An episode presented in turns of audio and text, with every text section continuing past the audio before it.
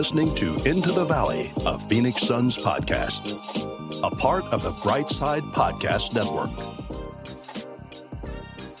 Welcome, everybody, into the Valley. I am Ethan Shutt, joined as always by Ryan Shutt and Philip Russell.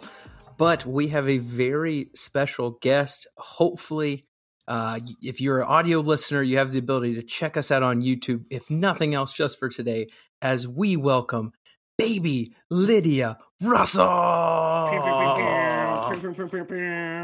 Uh, Philip, any anything that Lydia would like to say to the podcast, or anything you'd like to say on her behalf? Yeah, she's she's pretty chill right now, but she did say that the Suns looked really good when they were running snap last night, and she hopes they utilize that more in Game Five, and that she thinks that Cam Johnson and Landry Shamet need to have really big games for the Suns to turn this thing around. That was that was all her. In- it's crazy. That's very analysis. it's crazy. That's very Maybe. impressive. She she must have been watching the game with someone really smart like her mom. That's awesome, man. yeah, exactly, exactly. She just uh she steals takes from the internet. So there you I go. get that. I, I've heard I've heard of people that do that before, but no. Uh, yeah, I will. I'll be honest with you to to open this one up. Uh, first of all, for those listening anywhere, uh, welcome to the show. Uh, we manage to talk about the Phoenix Suns every week. Some weeks are harder than others. Uh, this episode in particular is a little tough, but I will say there could not have been a better time for you to have a perfect little angel baby because any other year when the Suns are the one seed, they lose their potential first team All NBA player, and they're tied two to two in a very tough series. Other years, I think I could be in a really, really tough spot.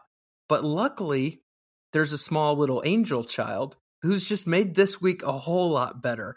Uh, I say as I am currently recording from Yeah. Philip's house in the baby's nursery. For those watching on YouTube here, my room doesn't look quite this cute typically. I was gonna say she's actually ticked at you because she's like, "Homie, I'm trying to nap, and you're in you're in my bed." So I asked permission first to Ah, determine okay. where I should record. But yeah, uh, I think probably some bright side records, uh, potential for weirdest room to record a podcast. Uh, also, youngest podcast host, uh, clocking in at uh, four days. That's pretty impressive. it is. And then Ryan, welcome back. You've been traveling with work. You've been sick. Uh, you've been you've been a little bit of everywhere. Welcome feel- back, buddy. I feel like I'm being punished for my move. I I move away and it's like, hey, you're gonna be gone a lot, and then you're gonna get sick, and then your best friend's child will be born, and then the Suns won't make it out of the first round. Want to move back to Whoa. Bowling Green? Whoa. Ooh, Whoa. Did I, who who save said it, that? save it for the heart of the episode, s- my guy. Who said Save it that? for the heart of the episode. Ryan's coming in with predictions. Yeah, I I need don't to hand that. Lydia off so we can get into it. Oh goodness. Well, uh, if if you want to uh, Listen, to somebody had to rip the band-aid off. Somebody had to do it. I'm willing to be that guy. Well, uh, as my f- new favorite co-host Lydia gets uh, passed back to the giver of life, uh, I will go ahead and say, if you are what Sarah, Sarah gave her life. I helped. You were you were there. I helped. you were there. That's Hey, let's- awesome. Let's, make a poll on Twitter. That's not that's not what I'm saying. Physiologically, biologically, you only called Sarah the giver of life. As they say, my guy, it takes two to tango. Fine. I'm sorry. The sustainer of life. That's probably accurate. There you go. Uh, but no, if if you're new here, like I said, thanks for joining us. You can check us out on the Bright Side Podcast Network. You can also find us on YouTube if you look up Into the Valley Phoenix Suns podcast. Uh, we are having a very good time getting back into the YouTube game, and again, we're really focusing this playoffs to not get sidetracked, whether the results are good or bad, and stick to our schedule. So hopefully, you're getting to listen to this tonight. Philip, what you got for me?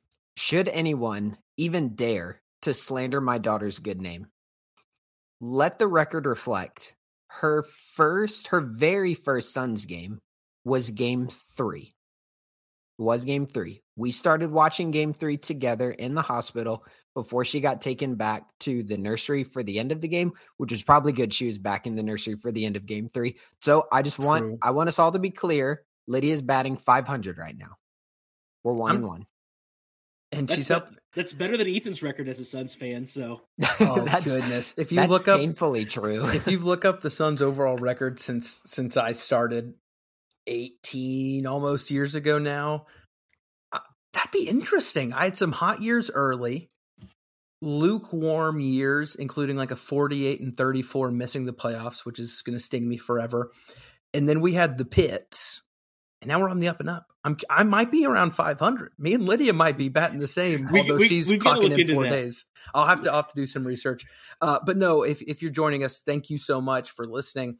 Uh, we did not get to record after game three. We're going to try to do the post games as much as we can, but that was like Philip said, baby born, Ryan sick, me emotionally coping with a very stressful game three. And I wasn't sure who would want to just listen to me anyway.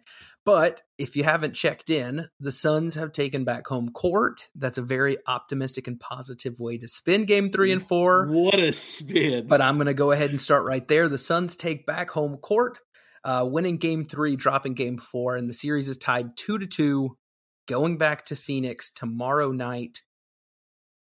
A lot of feelings, a lot of feelings. We'll get into a lot of that, but we'll go ahead and start with game three. More of our focus is going to be on game four, just the nature of the beast, what's relevant, what people are probably thinking about by the time this comes out. Uh, but game three, in a nutshell, final score 114 111. Not really that close down the stretch. The Pelicans were aided by late second shots, a lot of late game free throws, kind of trying to make it look respectable as they attempted to claw back with a minute or two left. But Suns took care of business. And I just wanted to kind of open it up to you guys before we jump to game four. Is there anything from game three that really stood out to you guys, whether that's individual performance, play styles, way that Monty made some changes going into it? Uh, Philip, I guess I'll start with you. What about game three made a big impact on you? I don't know if it was after game one or game two, Ethan, when we talked about the Pelicans' strategy and will DA continue to be able to have success against this Pelicans team? Will he be able to fill it up? And the answer in game three was absolutely. He was incredible in game three. He, I'm looking at his shot chart right now. He shot 13 of 20 from the field, including a knockdown three almost all of his shots though his feet are at least in the paint not not too many from the restricted area but he was in there around 10 to 12 feet for a lot of those shots fairly easy shots in game 3 da was exceptional because that's what the pelicans were giving the suns and he capitalized perfectly but as we talk about da in game 3 and i'm sure we'll get to him in game 4 as well because he was great in game 4 his partner in crime at the 5 JaVale McGee, seven of eight. Contrastly, half of his shots came from the restricted area. Mhm. All of his shots came basically with his feet in the lane. And then when you combine the two, 20 of 28 from the field for a whopping 71%. And Ethan, you're the resident math guy on the on the podcast. So let's get these quick maths. 28 plus 15. So we're looking at 43, 43, points uh-huh. with 17 rebounds from DA, only three from JaVale. So they combined for 20 rebounds. So what do we say? That's 43 and 20 between your two centers. And when when you think about game three, Chris Paul had the masterpiece in the fourth quarter. But the reason the Suns were in a position to let Chris Paul have that masterclass of a fourth quarter was because DA and JaVale were everything the Suns could dream for them to be. Yeah. Yeah, big big standouts for me. Philip touched on it. JaVale, JaVale and DeAndre together both. You know, we outscored them 64 to 40 in the in, in the paint, which is an insane number.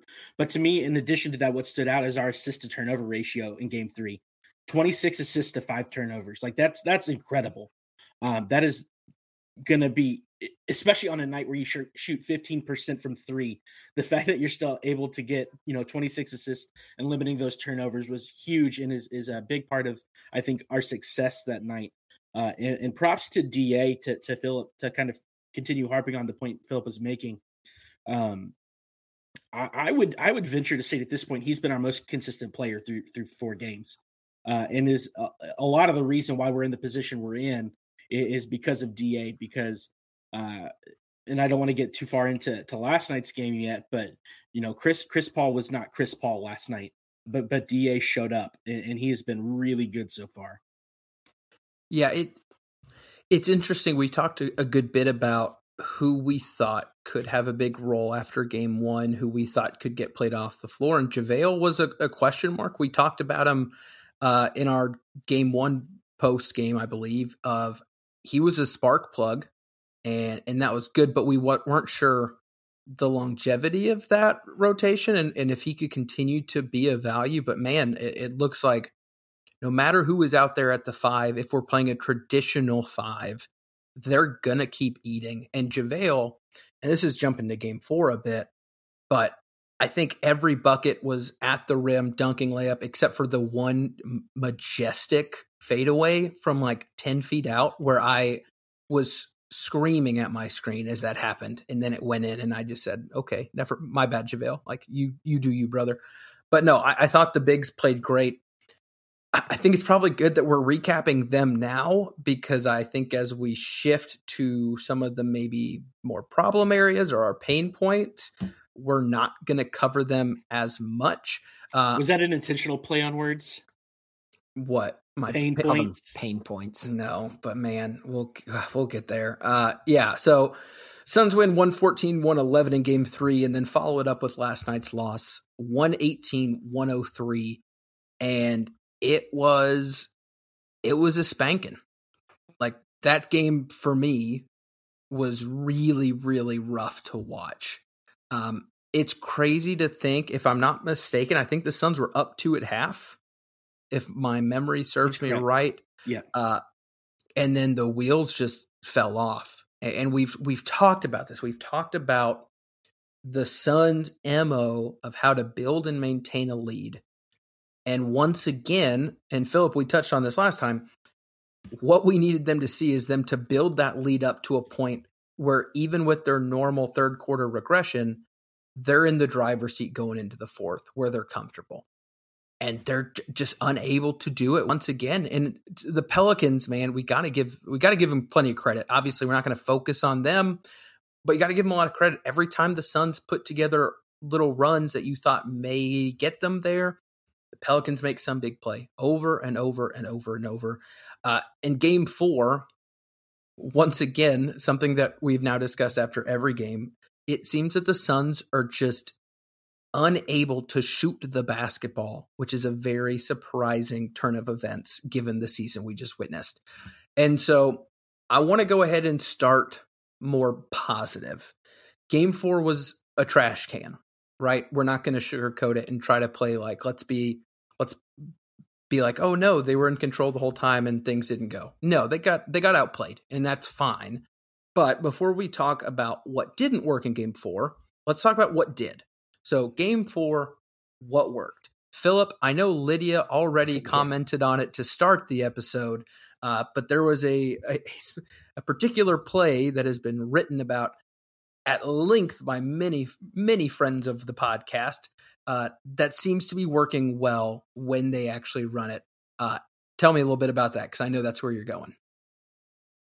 Snap, the Spain pick and roll that the Suns run, and its variations because they don't just stick to a pick and roll, was working all the time last night. And the interesting, the interesting part of it, so like the Spain pick and roll, just for a refresher, is when a big comes up and he sets a screen for a guard, usually the point guard, usually CP3, and they go like they do. So usually you think Chris Paul going left to right to try to get to that iconic right elbow jumper that he likes. But then as the big rolls, there's usually a back screen by another guard or wing, and that wing pops out to the perimeter. Now, last night, the Suns were getting open, especially in the first half of flaring out a little bit after setting the back screen for Da or JaVale, flaring out to the wing. So what the Pelicans were having a little bit trouble doing was guarding the ball laterally. That when the Suns were going up and down, they were having no problem really. But when the ball started swinging laterally from the free throw line extended out to the wing, the Pelicans weren't guarding it as well. So Cam Johnson, several times in the first half, got open, and there was a stretch, two or three possessions in a row, where he was either getting wide open for a three or the it was like the Red Sea parted and Cam had a straight line drive to the basket off of Spain. Now, last night, what happened is when when I started noticing that, and when Cam had a couple of wide open lanes, he picked up his third foul in the second quarter. So that really hurt the Suns. And then in the third quarter, Cam was getting wide open again. And then about halfway through the third quarter, he picks up his fourth foul. So it seemed like as the Suns were getting some momentum with this play and with the variation that they were running, they were just taken out of it by foul trouble. Because when you implement a Mikal, when you implement a Landry into the Spain pick and roll, it's just not as daunting of a play when it's Cam Johnson or, of course, even more Devin Booker. Yeah.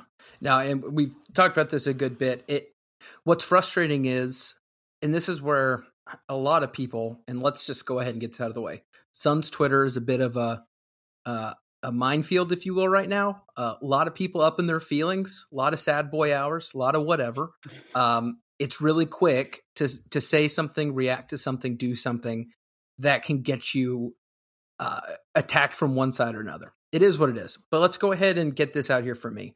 I've seen a lot of people come at Monty just guns a blazing. And here's the one thing I want to say in defense of a coach. I have watched a lot of, a lot, a lot, a lot, a lot of various pick and roll actions with many different variations work in this series, although the ball did not go in the hoop. And what I'm saying is, excuse me, the plays are working. They're getting the desired outcome. But if the dudes on the court cannot make the open shot that is created for them, I don't know if we can say that's on Monty. And I know some people do that as a joke for those that are are Twitter savants and know those out there who like to say this is on Monty, win, lose, draw, whatever. I'm saying you he can only do so much. Um, when it comes to rotation stuff, things getting a little iffy, and we can probably talk about that. Um, but sticking with game four, Ryan, watching it back, I know you already touched on the bigs, which if you want to stick there, I think it's well earned. What worked for the Suns in game four? Well, the, the bigs is, is there were two things that kind of stuck out to me. The bigs is one, JaVale and, and Da combined for 37 points and 12 rebounds. Uh, and Da had a super efficient night going 11 to 14. Uh, and I will just say, as a fan of basketball, watching the battle between Valanciunas and DeAndre Ayton has been a joy to watch. Uh, it feels like some of the uh, games of the early late 90s early 2000s where you just have bigs going at each other we haven't really gotten a lot of that the last few seasons and that's been really fun to watch them go at it uh, but i think Mikal on on mccollum has has been working pretty well last night uh Mikal was the primary defender on McCollum most of the night and held him to yeah 18 points, but on eight of 21 shooting. Um, and, and McCollum and Bi have really been the two killers of the Suns so far. And if you can kind of hold, you know, McCollum to to that, you know, and Bi kills you, well, Bi kills you. And, and credit to where credit's due, Bi's been incredible this series. Um, but I, I've really been impressed by Mikal guarding um, CJ out at the perimeter. Um, and, and, I thought it worked. Uh, and, and, I think moving forward, it'll work. But to your point, I think the biggest thing working against us right now is just shot making. Well, you kind of you took mine. That was that's what I had written for, for brothers. Uh, I think I think Mikal is being overlooked for two reasons for what he's doing on defense. Number one, because of what some of the Pelicans players are doing on the defensive end. Uh, it seems like it's a lot more fun to talk about scrappy rookies who are making big defensive plays. So naturally, a lot of the attention's going to go off of the the Alvarados or the sky high blocks or the whatever. Uh, but yeah, to your point, I know you mentioned one of the games. Right now, McCollum has scored a bunch. So if you just look at that, you're saying, well, whatever they're the Suns are doing, it's not working. But if you look at the games, McCollum has shot nine of 25, 7 of 18, 11 of 23, and 8 of 21. Like those are what the world thought Devin Booker stats looked mm-hmm. like when they didn't watch Suns games. Like high volume. I'm going to throw it up a lot. I will end up with some point. And part of it too is he's had a couple streaky three point shooting nights, including a six of 10. Uh, I think that was in game two. So he is he is operating in a way that yeah, if you're just looking at the points, it looks like he's doing damage, but Mikal has done a good job. Now, I want to go ahead and I've had to move around my show notes a little bit here, but I think it's a great transition. As we talk about game four and what went wrong, Philip, I'm going to put this one on you. I'm going to put you in the coach's seat here because if you are a Suns fan and you watch these games, you say, What went wrong? We're playing against Brandon Ingram. Brandon Ingram has, uh, whether it was there the whole time or not, has made an apparent massive leap, maybe just in terms of the stage he's doing it on. But I think one thing that has been incredibly overlooked as people are detailing this run for the Pelicans, and I'm not here to poo poo on them, right? Everyone's like, wow, this eight seed, and oh, they started this. Right. They started the season without CJ McCollum. They added an immensely skilled offensive weapon who, in my opinion, has allowed another insanely skilled offensive weapon to move up to new heights, similar to what we saw with Chris Paul and Devin Booker. They unlock parts of the floor and parts of the game for the other. So everyone talking about crappy Pelicans doing this against the Suns, it's not been the same team the whole time. Okay, that's my rant. I'm done now. But Brandon Ingram is putting on a show. Here is my question for you. We have seen him guarded primarily by Jay Crowder, who I would say effective at times. Uh, Torrey Craig, more effective early rather than late. Uh, and then we've seen unfortunate guards get switched on to him and get absolutely cooked. We have not seen anything too crazy and out of the box. I, I jokingly told Brooke last night because she was asking about this dude who was torching us. And I said, unfortunately, he's that big and that skilled unless DeAndre Ayton wants to go man up so no one can shoot over him. I don't know what we're going to do. So, Coach Philip, Brandon Ingram, I think you could either try to scheme to prevent him from doing what he's doing, or you can take a Warriors Jokic approach where you say, we know he's going to drop 40. We have to manage the rest. How do you think the Suns should go about handling the Brandon Ingram problem? That last one makes the most sense to me. Acknowledge that if you play one on one defense, not one on one, if you play good defense without overextending the help, might he make some really tough shots and put up 30? Yes, that's what great players do. That's okay. But when he's making a bunch of shots, sorry if you can hear my baby in the back. I'm not sorry if you can hear my baby. I was going to say because I have a baby and it's really cool. And if you have a problem with that audio quality, kick rocks. anyway, with Brandon Ingram, he's going to get some of his shots. I would say play good defense and don't let guys like Alvarado and Herb Jones and especially Trey Murphy and Javon, Devonte Graham don't let them get easy step in, walk right into it three pointers off of Brandon Ingram drives. Those are easy shots that some of these guys are getting. If it's going to be Brandon Ingram, make him do it for 40 plus minutes out of the game. And again, if he goes scorched earth on you, okay. But when his teammates are getting wide, wide open looks, I just don't know if that's what the Suns want to do. If Brandon Ingram's going to be their workhorse, make him work even more. And then potentially, potentially, you can exploit that at the defensive end, keep putting him into actions. Whoever he's guarding, make them like a Devin Booker, make them a Devin Booker light, where, okay, Brandon Ingram's guarding me. I'm coming off of double pin downs. I'm getting put into Spain pick and roll where he's going to have to work over and over and over again, running around these screens. And then when he comes to the offensive end, have at us. Go at Mikal one on one over and over and let's see what, let's see how long he can hold up because it's going to get taxing. We see this, we see this in other series right now. KD isn't able to do what he's able to do because of Boston's, not just Boston loading up on him, but because they can put multiple guys on him to go at them. So he has fresh legs as well. So I think BI is going to get his throughout the rest of the series. I would I would say let him be the guy who beat you and don't overextend the help off of anybody else. Yeah, I, I, I tend to agree. I think the amount of gravity that he's causing is allowing those secondary or tertiary for those that learned their vocab from a couple weeks ago uh scorers get those open looks that they shouldn't be getting and and shouldn't be hitting but it is it's tough and one thing that i'm curious about uh for some reason i just hate myself so i rewatched it this morning one thing that was killing me was how much effort defensively the Suns were having to put forth to try to get through some of the pick and rolls on the top, yet they still weren't getting what they wanted. It was either trying to avoid a certain matchup, yet they still couldn't do it, or, you know, they're doing all this work to fight through it to stick with them, and then still Ingram shoots it right over you. So part of me is like, I wonder if they're wearing themselves down physically trying to stop someone who can't be stopped and I don't mean to make it sound like he's going to drop 80 on you. I'm just saying he's going to get his. He can shoot over literally anyone other than DA and JaVale if they jump properly and time it. And still, it's a question mark. We saw Mikal guard him beautifully, 10 out of 10.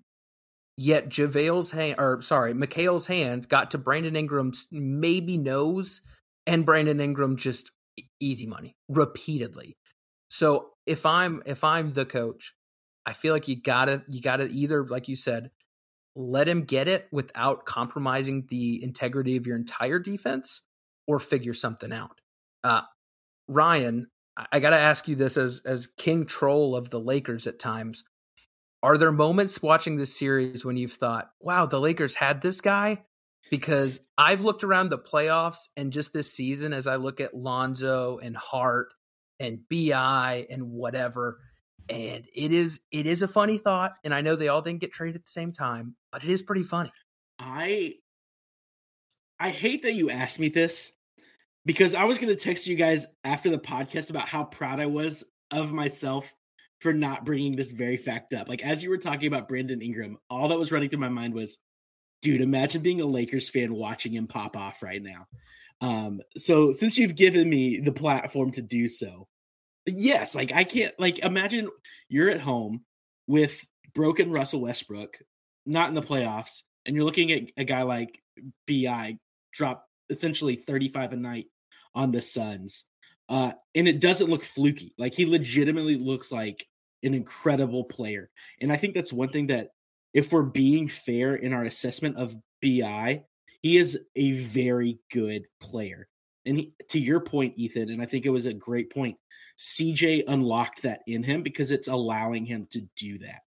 Uh, so, not to continue to dance on the grave of the Lakers, but uh, you know, we we we gave away TJ Warren for cash considerations, but I think BI may have been a little bit more of a loss. Yeah, no, he he legitimately on the offensive end to me is I think one of the hot topics right now is is Jayson Tatum coming for the the Kevin Durant whatever throne of uh, which obviously we got plenty of time to make a call like that.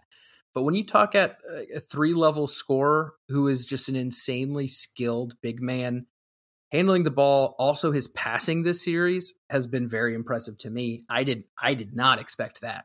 Uh, he keeps making the right reads and just continues to hurt the Suns. What's if you're a fan of teams in the West, what's scary is Zion is waiting in the wings. Memes aside, Zion's waiting in the me- in the wings right now, throwing waiting down the memes, throwing down between the legs, dunk dunks in warmups. You know, like Zion is a very talented player.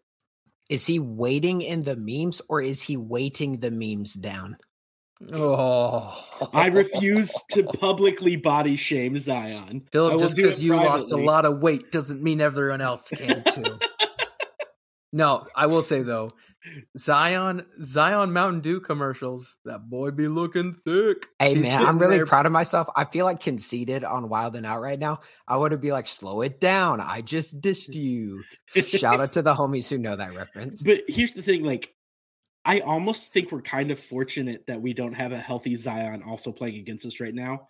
Or like we'd be I really think we'd be in a lot more trouble. That's true. The court would have to take a lot more pressure. Anyway, um dude, my team's tied 2 to 2 in a series and I'm having a lot of scary thoughts. I got to I got to have some humor. Uh moving away from the what went wrong for game 4 from the Pelican side of things, I want to talk about Uh, and those on YouTube on the YouTube, please enjoy this beautiful uh, caption here. I really took a lot of time to figure out what was going on with the Suns, shooting, scoring, etc. Oh, you forgot points. I mean, let me let me hit you guys with some quick stats so far. So this is what the Suns have done offensively. Uh, goodness, this is really sad. In in the four games so far, so we have shot from the field 53% in a win, 50% in a loss, 50% in a win, 50% in a loss. Consistent. I'll give him that. Uh, oh man, this is this part makes me want to vomit. Three point percentage 35, 37, 15, and 25. So, context that is, real quick. Ugh.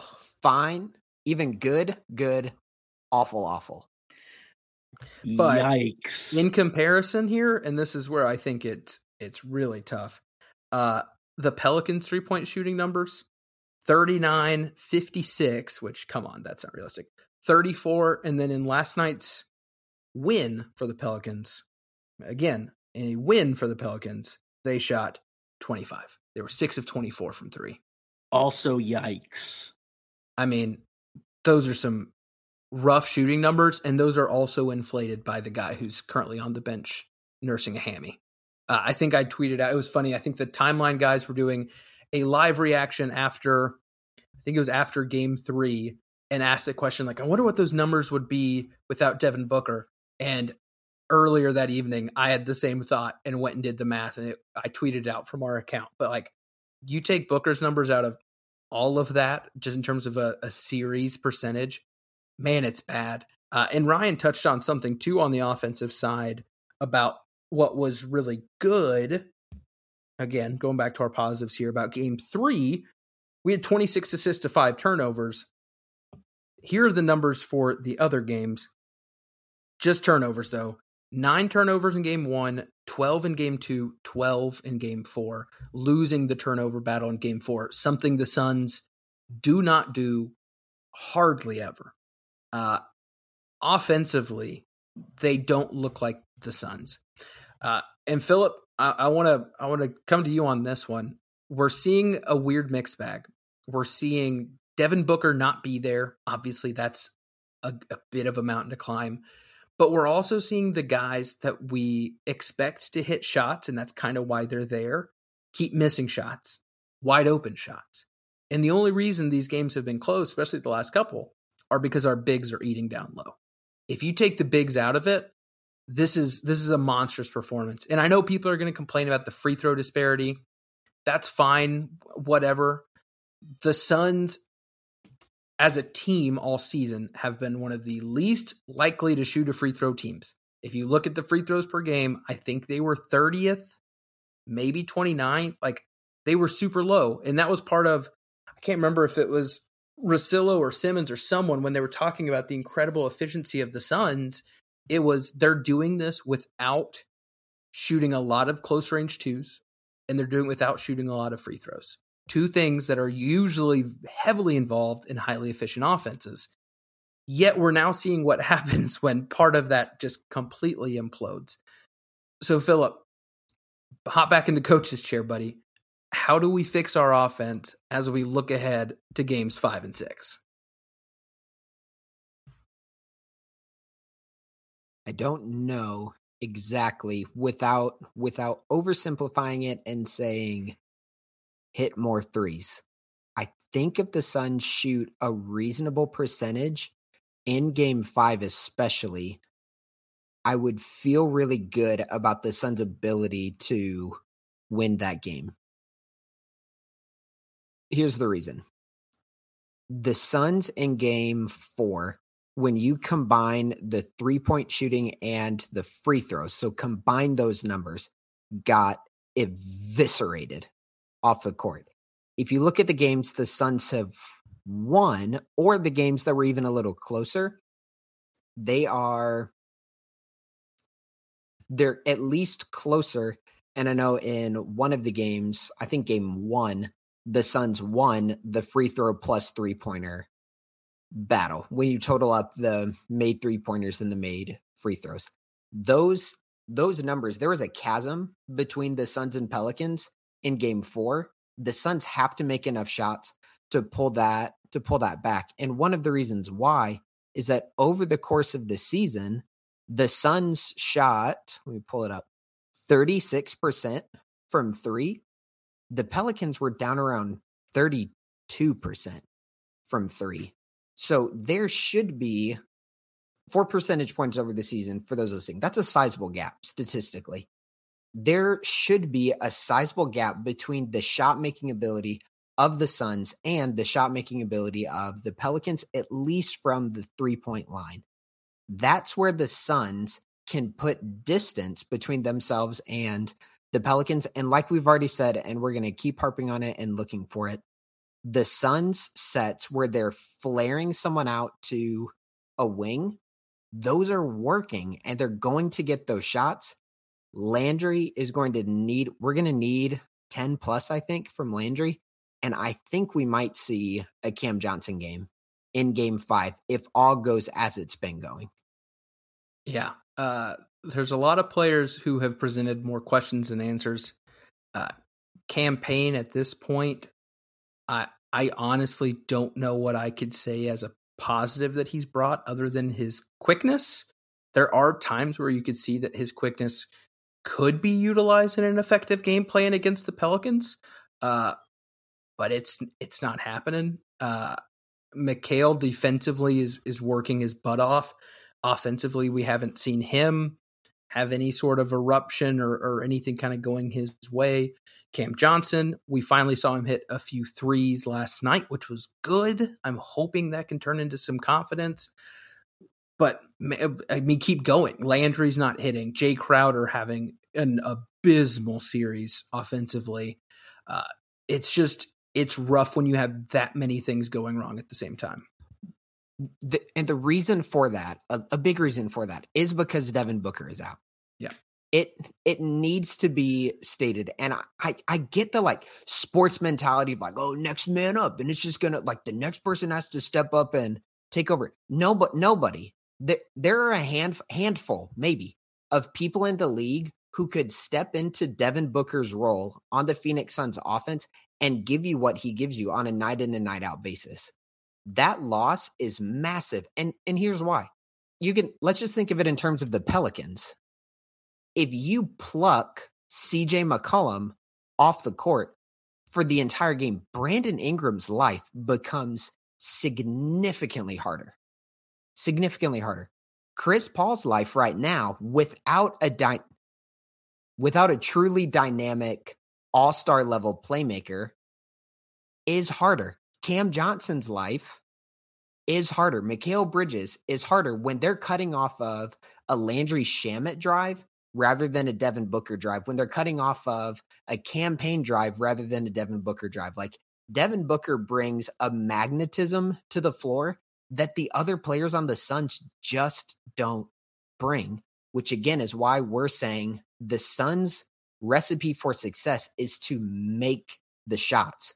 Like there's there's no super easy Devin Booker drew a crowd. Now we're going to dump it in and you're going to get a layup. A lot of these are going to have to be some tough shot making from Landry, from Cam Johnson, and from Mikal because I just don't see right now with with just the way his shot looks, with the way his drives look, I don't see Cam Payne being the solution to this problem. I, I have I have a confession. Uh, I I officially went in and removed campaign Payne Stan account from my Twitter today. Oof. I have officially given up on my sweet sweet boy. If that tells you anything about where his play is at the moment, um, and one thing we haven't really touched on, and I don't know if you guys were as bothered by this as I was, but was the complete lack of composure I felt like our team showed last night. Uh, I felt like that was really uncharacteristic of this team. Uh, and it was top down. It was Monty down. Like it, it was a visible frustration everywhere. And if we're letting guys like Alvarado get into our heads and a dude whose name is Herbert get into our heads, such like a good name. Like you're that lack of composure is going to eat at you in other ways and will affect every aspect of this as well. Uh, and to me, that was one of the biggest letdowns because I felt like all year long We've just played fast and loose and fun. And none of that was there last night. And you could see it just on everybody's faces. And I know that's silly and cliche and isn't pointing to any kind of statistic, but No, it was I- very visible and impacted everything. And it was really disappointing as a fan.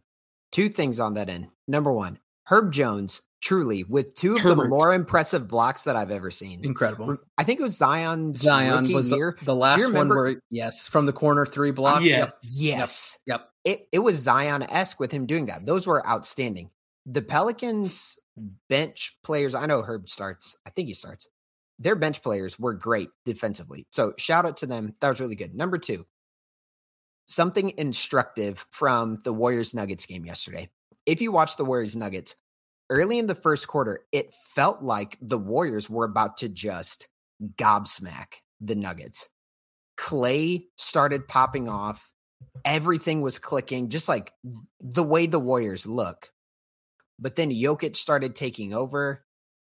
And in a timeout, one of the inside tracks, little the coaches mic'd up segments came on. And Steve Kerr said, We are trying to throw knockout punches in the first quarter. It doesn't work like that. What we need to do is execute them to death over and over and over again throughout the entire game. Keep executing, keep running your sets, keep cutting, and eventually this lead's going to grow. Now, we know the Warriors lost, but that that's been the mentality of the Suns. It is a tidal wave of execution that we've seen this year. And to your point, Ryan, that execution was lacking because of the composure was lacking in game four. So I think if the Suns can get back to running their crisp sets, not not calling their own numbers when they don't need to be called, actually moving the ball, being patient with the sets they're running. I think that's where we're going to see Cam, Jay, Landry getting some easier opportunities. But that's going to come with five, three, one seconds left on the shot clock. The Suns just need the composure to run their sets enough and trust that New Orleans might have good one on one defenders. But one of the things that we've seen from the Suns and from teams like the Warriors is it's incredibly difficult to guard an NBA team, even in the playoffs, for 24 seconds when the ball is moving. So start executing, get the ball rotating. Good things happen. Yeah. No, Ryan, I think I think that's a great point. And honestly, that was what I had to close. Uh it was the first time all season where I thought this team needs to play at home. Like this team has taken a lot of pride in being able to go into opponents' arenas and shut them up real quick. Uh and I mean, dudes like Crowder, like they've talked publicly. I know that the interview from last season was going around about how much he was loving playing in LA and dealing with all that. And you're hearing the Jazz F Chris Paul, FJ, whatever nonsense. And it just felt as that fourth quarter was going on, it was this team needs to take a reset and they need to get back home because those big shots on the court were leading to massive momentum swings in the crowd. And the Suns seemed to shrink, which is not something I had seen them do all season.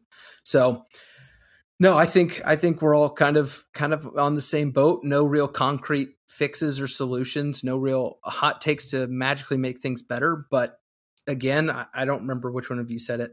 I, I I've been getting so annoyed with.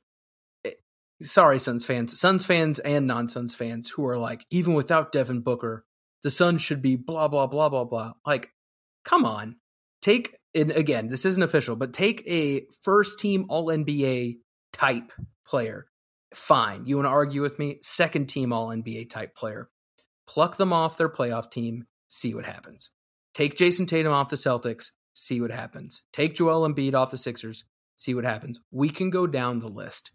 It is silly and prideful to think that this team is so perfect and so deep that you can take the number one player off of it and be like, things should be normal, guys.